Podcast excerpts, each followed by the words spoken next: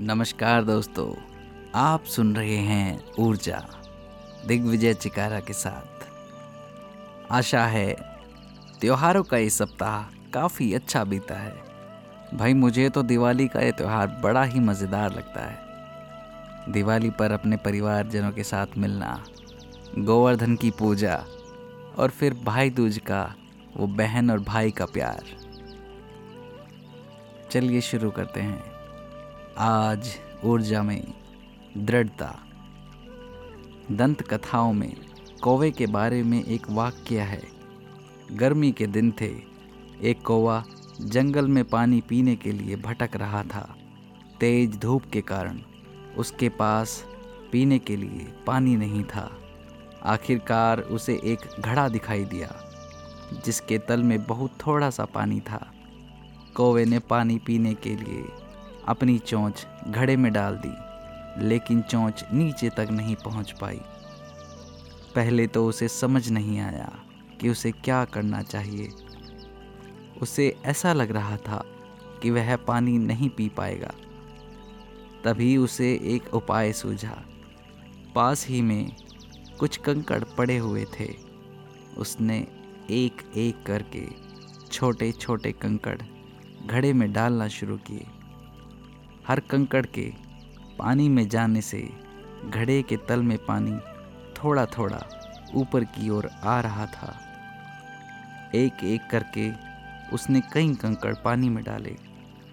कुछ समय तक उसे ये सब व्यर्थ लग रहा था, क्योंकि वह अभी तक पानी नहीं पी पाया था। लेकिन बहुत से कंकड़ डालने के बाद पानी घड़े की ऊपरी सतह पर आ गया।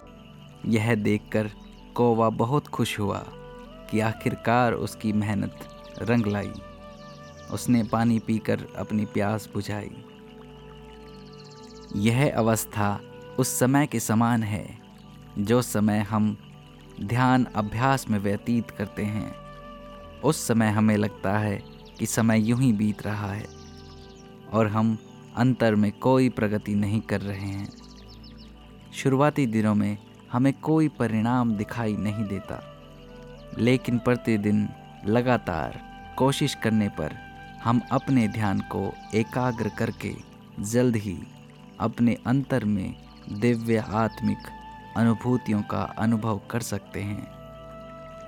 अगर हमें कोई अनुभव नहीं होता है तो हमें निराश नहीं होना चाहिए और निश्चित रूप से हार भी नहीं माननी चाहिए।